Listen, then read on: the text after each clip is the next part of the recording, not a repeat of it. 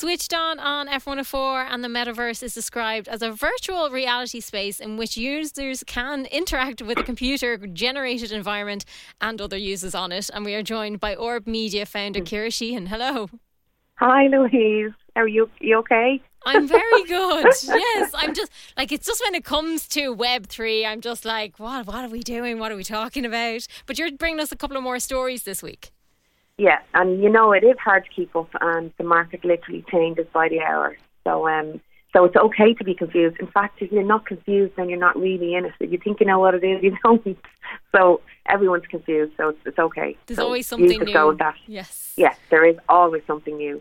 So, th- so the something new this week is two beauty brands and an amazing woman who's a digital artist. So this amazing woman, her name is Krista Kim, and she's on Instagram and she's really well respected art digital artist in the US. She's got a couple of million followers, I think. But anyway, she is launching this gorgeous metaverse. It's called the Zero Metaverse or O Metaverse. So it's zero underscore metaverse, mm-hmm.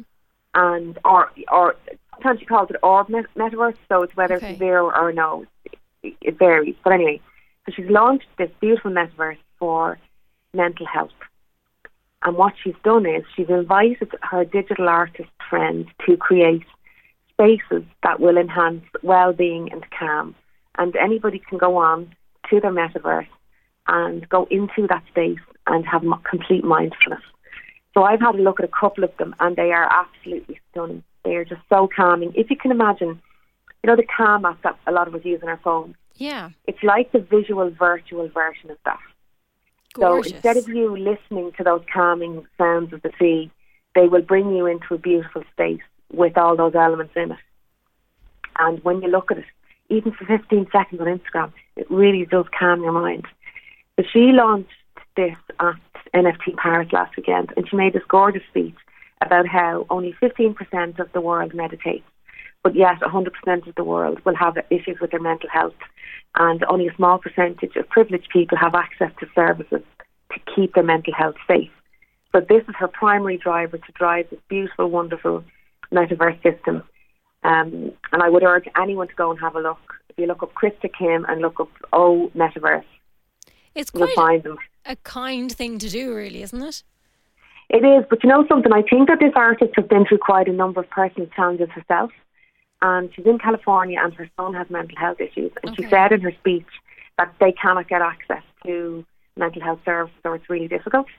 Now, she didn't go into it in too much detail, but the fact that this is such a global It's a problem. personal thing to her as well. Yeah, Yeah. and she wants to use the metaverse for goodness, for the you know, for good for people, and for the betterment of society. And it's not money driven. Now they do a selection of NFTs as well, and they're absolutely stunning. Um, but the primary driver is for mental health and well being. And when you actually see them, it's just so relaxing and calming, and it just takes your mind to a different place. So obviously, it's a lot of color, like particular colors, and a different kind of play with your senses. I'm assuming. Yeah, like colours, textures, sounds. It's really, really beautiful, and you can tell that it's not just thrown together by a corporate Mm-hmm. um, tech bro. You know, that's real thought and real emotion in it. Does it make a difference if it's come from a tech background or it- whether it's come from a creative background? Can you see the difference usually? I don't know if you can see the difference, but you can feel the difference. Yeah, fair. I certainly can feel the difference. Like we spoke last week about the Porsche um, NFT that, like that they dropped it and it was a disaster. Um, and I think that that was driven by a corporate boardroom table type of environment.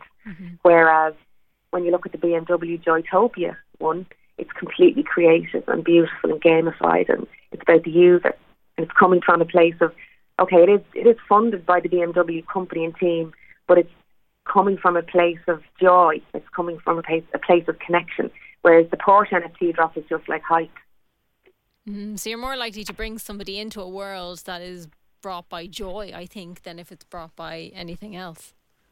Well, I tell people about the Joytopia thing and customers, and when people ask me to give a talk, I constantly talk about it because every time I give a presentation, Joytopia has evolved again. So they've added another layer onto it. And now Joytopia has become this beautiful, wonderful paradise, wonderland for brands. So other brands are coming in. Now we move on to Shiseido, another fashion beauty brand, and they've teamed up with AI. Yes, so Shiseido, I'm glad you told me how to pronounce that properly. Um, well, I'm not sure, but I think so. it's celebrating its 150th anniversary. And what they've done is they've decided to take a step into Web3 and they have used AI to create a selection of NFTs that represent the words that came out when they used um, a language processing system to understand what Web3 means to people. So as each creation was finalised based on the words that came out, they were given like a slight difference or a slight human touch by the creative team in the agency that, that created the NFTs, and they are stunning. Um, I, I will post them on my Instagram later on. They are beautiful. Each one of them is different. And to win one, you go into a draw, and they're free.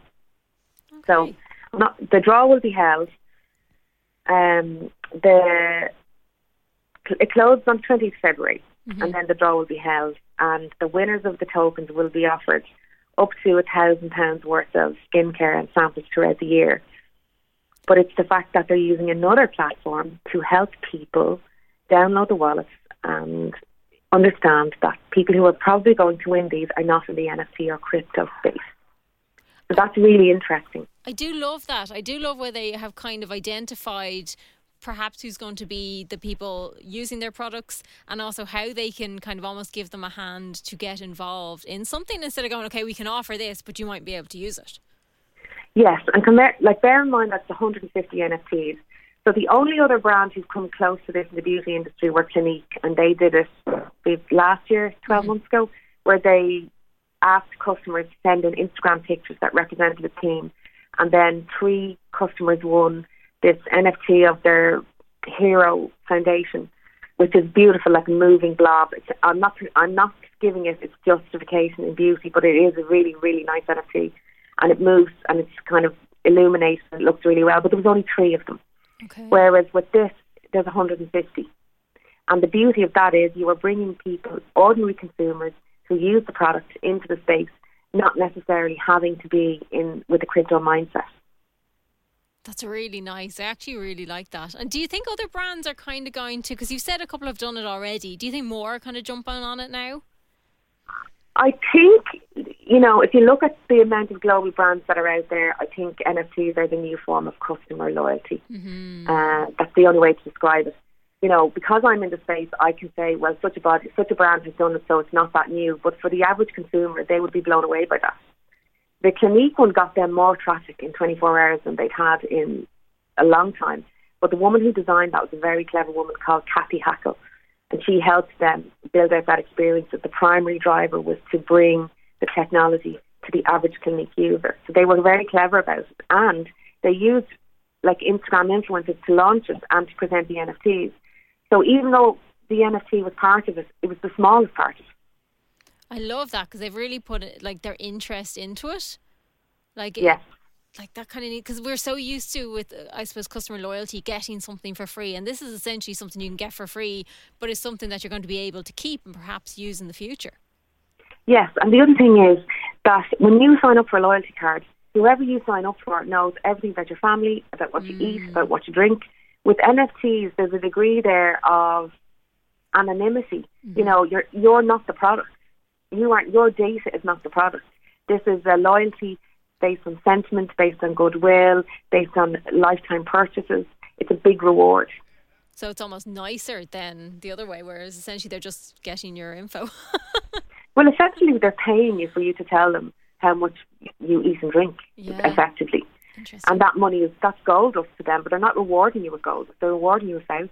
Mm. Whereas at least this way, you have something beautiful in a brand that you're invested in, and the and the brand is invested in you. I do love this, and I do love the, to see the brands and what they're doing with it. Now that we're kind of we have access to Web three, it's going to be interesting to see what uh, what else comes from that. And no doubt more will come because every week we have something different to talk about. well, this week's quite normal. Like not like the craziness of um, to get married in VR No, in um, no. in a taco bar. Which I also think is quite a cool idea. Would I do it? I don't know, but it is nice to have the option.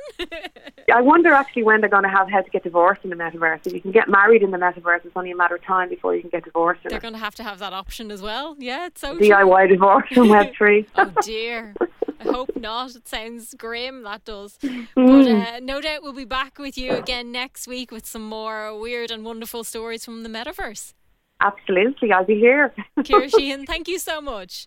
Thank you.